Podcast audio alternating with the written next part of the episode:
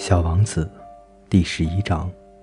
第二个星球上住着一个爱慕虚荣的人。哦，一个崇拜我的人来拜访了。这个爱慕虚荣的人一见到小王子，老远的就喊了起来。在那些爱慕虚荣的人眼里，别人都成了他们的崇拜者。你好，小王子说道。你的帽子很奇怪，哦，这是向别人致敬用的。爱慕虚荣的人回答道：“当人们向我欢呼的时候，我就用帽子向他们致意。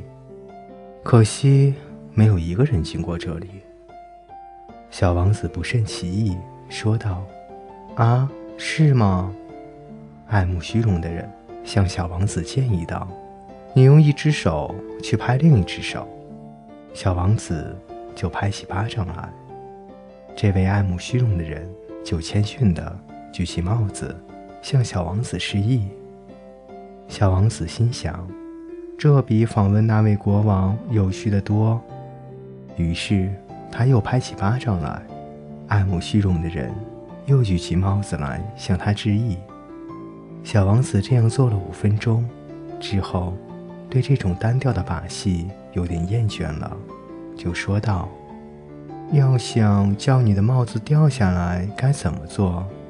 可是这回爱慕虚荣的人听不进他的话，因为凡是爱慕虚荣的人只听得进赞美的话。他问小王子道：“你是真的钦佩我吗？”“钦佩是什么意思？”钦佩吗？就是承认我是这个星球上最美的人，服饰最好的人，最富有的人，最聪明的人。可您是您星球上唯一的人啊！让我高兴吧，请你还是来钦佩我吧。小王子轻轻地耸了耸肩，说道：“我钦佩你，可是这有什么能使你感兴趣的？”于是。小王子就走开了。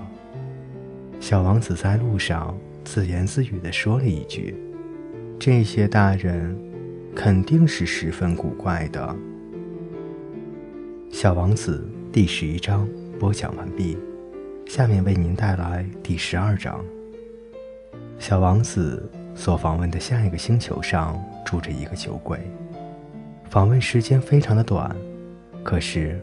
他却使小王子非常的忧伤。你在干什么？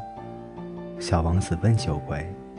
这个酒鬼默默地坐在那里，面前有一堆的酒瓶子，有的装着酒，有的是空的。我喝酒。他阴沉地回答道。你为什么喝酒？小王子问道。为了忘却。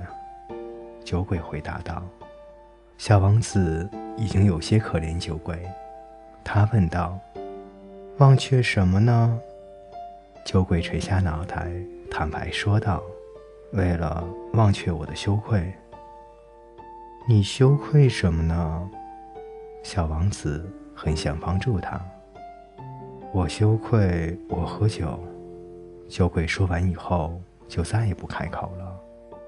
小王子迷惑不解地离开了，在旅途中，他自言自语地说道：“这些大人确实真娇怪。”小王子第十二章播讲完毕，欢迎你的继续收听。